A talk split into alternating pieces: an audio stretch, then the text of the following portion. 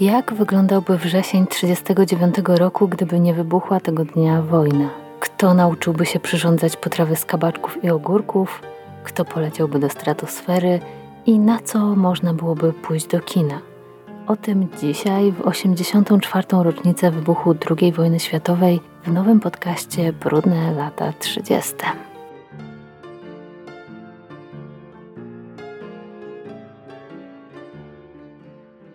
tym podcaście będę chciała podzielić się z Wami moją fascynacją latami 30. Będą więc hipnotyzerzy, seanse spirytystyczne, będą oszustwa, przekręty, drobni przestępcy, niewyjaśnione zagadki, katastrofy, problemy społeczne i wszystko to, co uczyniło lata 30. epoką jedyną w swoim rodzaju, nieidealną, nieślankową, ale na pewno ciekawą.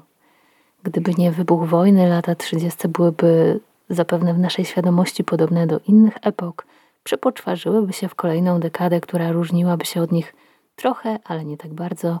Miasta rozwijałyby się zamiast płonąć i rozpadać w gruzy. Młodzi ludzie kształcili i tworzyli zamiast ginąć. Kariery rozwijały się i stopniowo podupadały. Wykresy, statystyki, rejestry, katalogi gazet nie urywałyby się nagle jesienią 1939 roku lecz zapełniałyby kolejne karty, księgi i teczki.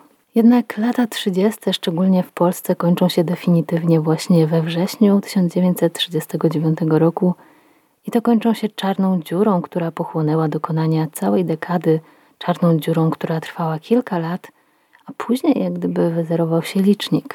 Kiedy dzisiaj czytamy o różnych wydarzeniach i dokonaniach z tamtych czasów, gdzieś z tyłu głowy towarzyszy nam myśl – o tym, co stało się później. Czy ten człowiek przeżył wojnę, czy to miejsce jeszcze istnieje, czy zniknęło pod bombami. I dlatego też w pierwszym odcinku Brudnych lat 30. chcę Wam opowiedzieć właśnie o wrześniu 1939 roku, ale nie tym, który się wydarzył, tylko tym, który nigdy nie nadszedł. 1 września 1939 roku to data, która u większości z nas budzi natychmiastowe, jednoznaczne skojarzenie. Uwaga, uwaga, nadchodzi. Ko ma 47. Jednak dla ludzi, którzy wtedy żyli, 1 września miał być dniem podobnym do innych. W przededniu wybuchu II wojny światowej zwykli Polacy po prostu żyli swoim życiem tak samo jak my teraz. Mieli swoje plany, wracali z wakacji, urlopów, planowali kolejne dni i tygodnie. Jeszcze nie wiedzieli, że ta data zapisze się w historii Polski, że Polska po 1 września już nigdy nie będzie taka jak wcześniej. Pomimo, że widmo wojny wisiało w powietrzu już od kilku miesięcy i to, że dojdzie do jakiegoś rodzaju konfrontacji z trzecią Rzeszą było już niemal pewne, sądzono jednak, że będzie to wojna tocząca się gdzieś na froncie, z dala od największych miast, że przeciętny cywil nie zobaczy nawet uzbrojonych oddziałów, czołgów i co najwyżej usłyszy echa odległych o wiele kilometrów wybuchów. Dlatego życie toczyło się dalej. Ludzie zaklejali wprawdzie szyby w oknach, robili zapasy, robili prowizoryczne maski przeciwgazowe, brali udział w kopaniu rowów. Gazety pełne były komunikatów, ostrzeżeń, ale obok nich toczyło się zwyczajne życie. Sięgnijmy do przedwojennych gazet i wspomnień, żeby sprawdzić, jak mógł wyglądać 1 września, gdyby nie wybuchła wojna. Gdyby był to tylko jeszcze jeden zwykły dzień w latach 30. 1 września wypadał w piątek. Było ciepło i słonecznie, choć prognozy pogody twierdziły zupełnie coś innego i ostrzegały przed możliwymi burzami. Burza faktycznie nadeszła, choć zupełnie innego rodzaju. Było już wiadomo, że szkoły nie otworzą się 1 września. Ministerstwo Oświaty wstępnie przesunęło początek roku szkolnego na 11 września. Część dzieciaków i ich rodziców przedłużała sobie jeszcze wakacje, planując powroty z podmiejskich letnisk dopiero w niedzielę.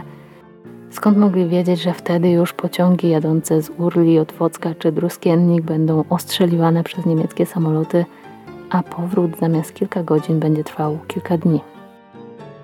A czasem powrotu już nie było. Nie było go na pewno dla Władysława Wagnera, polskiego żeglarza, pierwszego Polaka, który opłynął kulę ziemską na jachcie żaglowym. Swój rejs skończył 4 lipca 1939 roku o godzinie 16.20. Jego jacht dotarł wówczas do portugalskiego przylądka Faro, 7 lat po tym jak Wagner wyruszył w swój rejs dookoła świata. 21 lipca zawinął do portu w Southampton w Wielkiej Brytanii, gdzie wreszcie na trochę się zatrzymał. Kolejnym, ostatnim etapem jego wielkiej podróży miała być trasa dzieląca Wielką Brytanię od portu w Gdyni. Maleńki, prosty odcinek, jeśli spojrzymy na tę ogromną drogę, którą pokonał przez ostatnie lata, ale to właśnie ten odcinek okazał się dla niego ostatecznie niemożliwy do przebycia. Wagner kończył właśnie spisywać swoje wspomnienia z trzeciego, ostatniego etapu podróży, które miały wkrótce zostać wydane. Dwa tomy były już w sprzedaży. Niebawem miał też ruszyć w drogę powrotną do domu. Nie ruszył.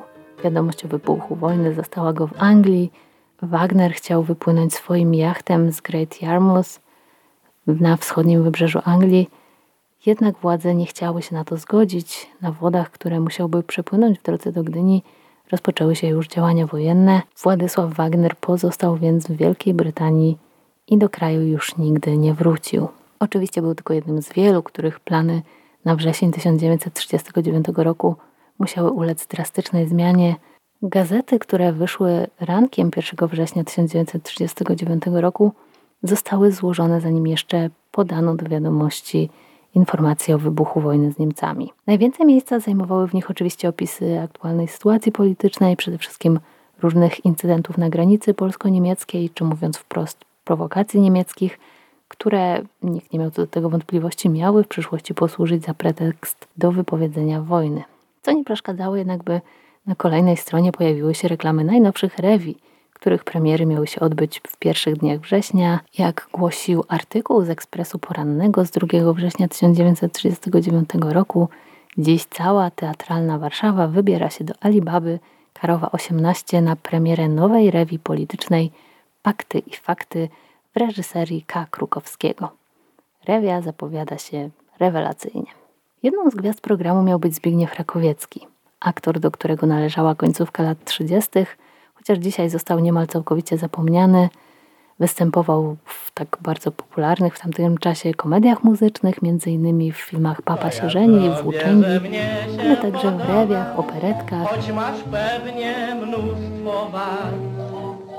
Pewnie chodzisz o ósmej spać, pewnie lubisz romanse grać, ale trudno, Józefa. W wakacje 1939 roku najwięcej młodych panien wzdychało właśnie do niego, o czym najlepiej świadczy rubryka z korespondencją od czytelników tygodnika Kino z sierpnia 1939 roku, gdzie najczęściej powtarzającym się pytaniem jest pytanie o adres Zbigniewa Rakowieckiego.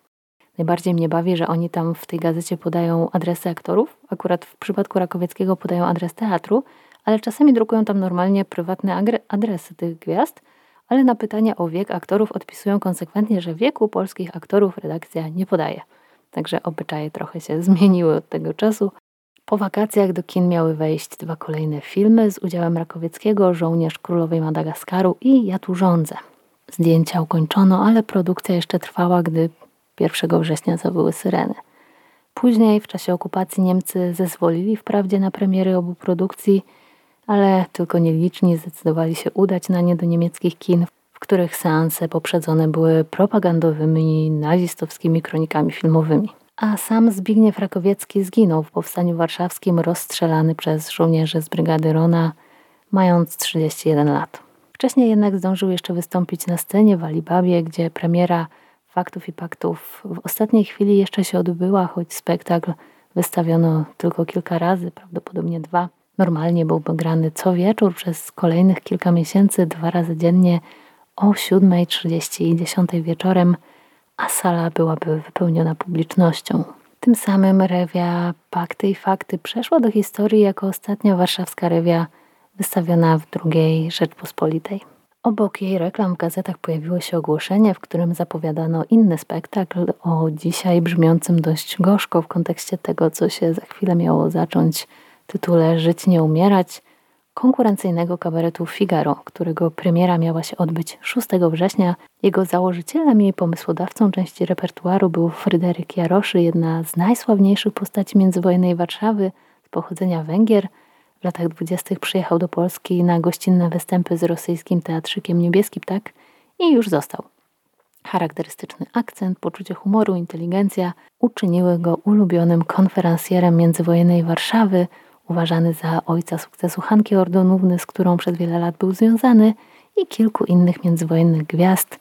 Był współautorem wielu kabaretowych tekstów, współpracował z Tuwimem, z Hemarem, był reżyserem i założycielem kolejnych teatrzyków. Z czasem nauczył się mówić i śpiewać po polsku praktycznie bez akcentu, co słychać chociażby na tym nagraniu. A on nic. Tylko może po ziemi. Kochasz mnie? Jak chorobę. A mnie nie pyta. Bo mam chrypkę. Testament. Poradnik dla morderców. Figaro reklamowano m.in. jako najaktualniejsze zwierciadło satyryczne naszych czasów i luksusowy lokal. 1 września przygotowania do premiery i wielkiego otwarcia Figaro wciąż trwały. 2 września nadal wierzono jeszcze, że będzie możliwa premiera, jednak trzeciego dnia Starzyński zarządził wstrzymanie premiery o kilka dni, żeby zobaczyć, jak rozwinie się sytuacja. No i wiadomo, jak się rozwinęła. Kabaret Figaro nie doczekał się swojego wielkiego otwarcia, a Jaroszy od samego początku okupacji poszukiwany przez gestapo musiał się ukrywać, choć nie przestawał przy tym współpracować z polskim podziemiem, walczył tak jak umiał, czyli piórem, tworząc satyryczne wierszyki ośmieszające Niemców. Po wojnie zabrakło dla niego miejsca w Polsce, dożywał swoich dni za granicą w Anglii, zmarł we Włoszech w 1960 roku, żyjąc w biedzie, tak bardzo niepodobnej do luksusu, w którym żył w międzywojennej Polsce. 6 września zamiast na premierę zespół niedoszłego kabaretu Figaro, podobnie jak wielu innych artystów, poszedł kopać rowy przeciwlotnicze, a luksusowy lokal kilka tygodni później przejęli Niemcy i otworzyli w nim własny kinoteatr. Od frontu zawisł wielki neon Deutsches Filmtheater. Ale przynajmniej kamienica, w której się mieścił, kamienica Heleny Pal w Warszawie przy Marszałkowskiej 8 przetrwała wojnę i dziś mieści się tam Teatr Rozmaitości. Budynek Panoramy przy Karowej 18, w którym odbyła się premiera Paktów i Faktów, nie miał tyle szczęścia i dziś nie ma go już na mapie Warszawy. W tym budynku mieścił się nie tylko teatr. Na 10 września zaplanowano w nim inaugurację kina zeroekranowego, czyli takiego, które wyświetla premiery. Kino nazywało się Odeon. Jego neon można dziś zauważyć na kilku fotografiach dokumentujących obronę Warszawy we wrześniu 1939, ale do inauguracji nowego sezonu kinowego w Odeonie nigdy nie doszło. 4 września budynek został zburzony i już nigdy go nie odbudowano. Niektóre kina postanowiły jednak rozpocząć sezon 39-40 pod koniec sierpnia, dzięki czemu Polakom udało się jeszcze zobaczyć kilka najnowszych produkcji przed wybuchem wojny. Jednym z przebojów tego sezonu miała być grana w kinie Bałtyk Mała Księżniczka z Shirley Temple, jednym z największych filmowych objawień lat 30. Why are they sending so many soldiers, Daddy, if it's only gonna be a little war? Make those stubborn Boers take us seriously this time, my darling. Według gazet z września 1939 film był grany w kinie Bałtyk, podczas gdy Polska walczyła z Niemcami. Wojna, nie wojna, reklamy wykupione, trzeba drukować. W rzeczywistości po kilku pierwszych dniach seanse w kinach przestały się odbywać i też chodzenie do kina nikomu już nie było w głowie. Nie odbyły się też zaplanowane na wrzesień bezpłatne kursy i pokazy gotowania elektrycznością. Warszawskie gazety podawały, że będą się odbywały w salonie pokazowym elektrowni miejskiej przy Marszałkowskiej 150. Salon pokazowy elektrowni powstał właśnie, żeby zaznajamiać odbiorców prądu z zastosowaniem energii elektrycznej do użytku domowego oraz nauczania prawidłowego jej wykorzystania. To był cytat. Przed budynkiem znajdowała się charakterystyczna reklama z wielkim żelazkiem i tak w piątek 1 września o 17 można było wziąć udział w pokazie potrawy z ogórków i kabaczków. 4 września o 11 rozpoczynał się kurs dla pań domu. We wtorek można było poznać przepisy na tanie potrawy ze śliwek, a w piątek 8 września dowiedzieć się, jak wykorzystać sezon grzybowy. Na wrzesień przewidziano również kursy dla pomocnic domowych. Niestety już się nie odbyły. Nie odbył się też lot do stratosfery, do którego przygotowania trwały od wielu miesięcy. Gwiazda Polski, największy na świecie tradycyjny balon stratosferyczny wielokrotnego użytku, zaprojektowany i zbudowany w Polsce, w 1939 roku miał po raz drugi podjąć próbę lotu do stratosfery. Pierwsza próba odbyła się rok wcześniej w Dolinie Chochołowskiej i zakończyła się spektakularną klapą, tak spektakularną, że myślę, że zasługuje na osobny odcinek. Organizatorzy tego przedsięwzięcia nie poddawali się jednak. Gwiazda Polskiej, która o mało co nie stała się gwiazdą śmierci, została naprawiona po tym, jak częściowo spłonęła. Jej start zamierzano powtórzyć 10 września 1939 roku w Sławsku, w Gorganach we wschodnich Karpatach. Tym razem balon miał być napełniony niepalnym helem sprowadzonym specjalnie ze Stanów Zjednoczonych. Statek z ładunkiem helu wypłynął w lipcu z Nowego Orleanu i dotarł do Gdyni pod koniec sierpnia 1939 roku. Następnie 700 butli z helem załadowano do pociągu i 1 września wagony dotarły do Warszawy, a następnie zostały skierowane do Sławska. Ich dalszy los nie jest znany. Większość elementów balonu i sprzętu przeznaczonego do wypuszczenia Gwiazdy Polskiej do stratosfery nie przetrwała wojny. Była to jeszcze jedna z tych rzeczy, których nie udało się ukończyć w latach 30. Notatka prasowa z końca sierpnia głosiła lot do stratosfery odwołany. Przygotowania do lotu naukowego balonu Gwiazda Polskiej do stratosfery zostały w środę wstrzymane. Obóz stratosferyczny, który od szeregu dni pracował już w miejscu startu stratostatu w Sławsku, otrzymał rozkaz likwidacji. Wszelkie prace w związku z zamierzonym lotem zostały przerwane aż do odwołania. Nagłówek tego artykułu, lot do stratosfery odwołany, byłby moim zdaniem idealnym, takim symbolicznym tytułem jakiegoś filmu o wybuchu II wojny światowej. W pierwszych dniach wojny i w przededniu jej wybuchu działy się jednak nie tylko rzeczy wielkie i wspaniałe, jak zawsze nie brakowało tych zdecydowanie mniej chlubnych. Świetnie miała się przestępczość, ta drobna i ta nieco bardziej poważna. Goniec warszawski donosił na przykład 1 września, że wzmogły się oszustwa na wujaszka. I pisał tak. Na ulicy Marszałkowskiej do przybyłego ze Skierniewic Jana Ubysza zbliżył się jakiś osobnik i z okrzykiem jak się masz, drogi siostrzeńcze, rzucił mu się w objęcia.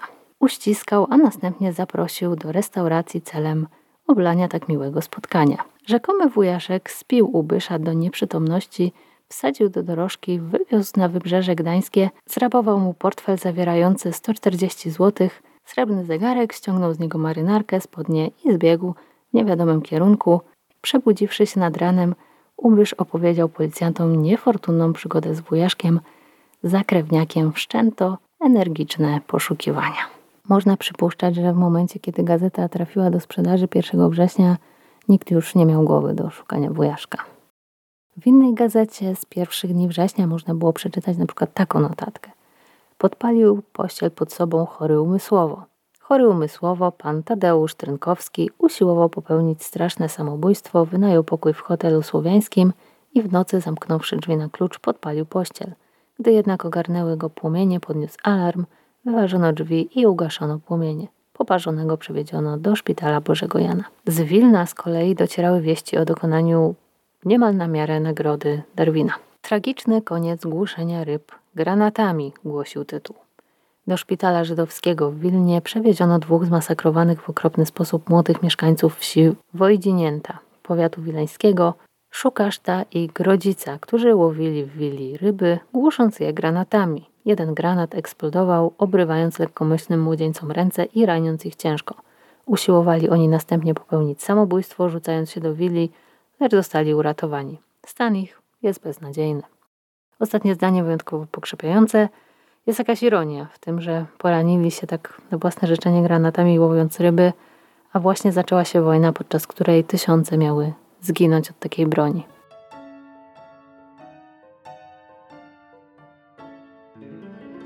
Powiedziałam Wam zaledwie o kilku wybranych planach na wrzesień 1939, które nie doszły do skutku. Było ich oczywiście znacznie więcej – Podcast Brudne lata 30 nie przypadkiem ma swoją premierę 1 września, 84. rocznicę wybuchu II wojny światowej. Nie ma legendy lat 30. bez września 39. Dzisiejsza historia była jedną z tych smutnych, bo też i dzisiejsza rocznica do wesołych nie należy, ale w brudnych latach 30. nie zawsze było smutno, ale to smutne zakończenie lat 30. sprawiło chyba, że patrzymy na tę dekadę z większą nostalgią i więcej jej wybaczamy. Była to dekada niezwykła, obfitująca w wydarzenia szalone, śmieszne, straszne, poważne badania naukowe i całkiem niepoważne zabobony. Było w niej dużo biedy, okrucieństwa, uprzedzeń i przemocy. To ona wyniosła na piedestał najgorszych tyranów i dała początek totalitaryzmom, jakich dotąd nie znał świat. Przewinęło się przez nią też mnóstwo nietuzinkowych postaci, a część zjawisk, które wtedy dopiero się kształtowały, dała początek temu, co znamy dzisiaj w naszej kulturze, popkulturze, nauce itd. Tak w kolejnych odcinkach usłyszycie o tym wszystkim, o szaleństwie na punkcie spirytyzmu i ezoteryki, o poczynaniach fałszywych mediów, o problemach społecznych, katastrofach naturalnych, ciekawych ludziach, odważnych przedsięwzięciach i wiele więcej. Już jutro zapraszam Was na kolejny odcinek, w którym opowiem o gadającej manguście imieniem Jeff. A kolejne odcinki będą na razie ukazywały się co drugi tydzień na zmianę z odcinkami zbrodni prowincjonalnych na YouTubie, bo odcinki brudnych lat 30. na YouTubie będę publikowała na moim istniejącym już kanale Zbrodnie Prowincjonalne. Będą oznakowane tak, żeby ich nie pomylić z odcinkami True Crime, a nie chcę tworzyć od nowa kolejnego kanału na YouTube w związku z różnymi tam ustawieniami. Łatwiej mi będzie to wszystko mieć w jednym miejscu. Natomiast na Spotify i innych aplikacjach do słuchania podcastów Brudne lata 30 będą występowały jako osobny podcast. Mam nadzieję, że zainteresują Was te historie, bo mam w zanadrzu mnóstwo tematów, mnóstwo opowieści, którymi chętnie się z Wami podzielę. A tymczasem kłaniam się w pas i do usłyszenia.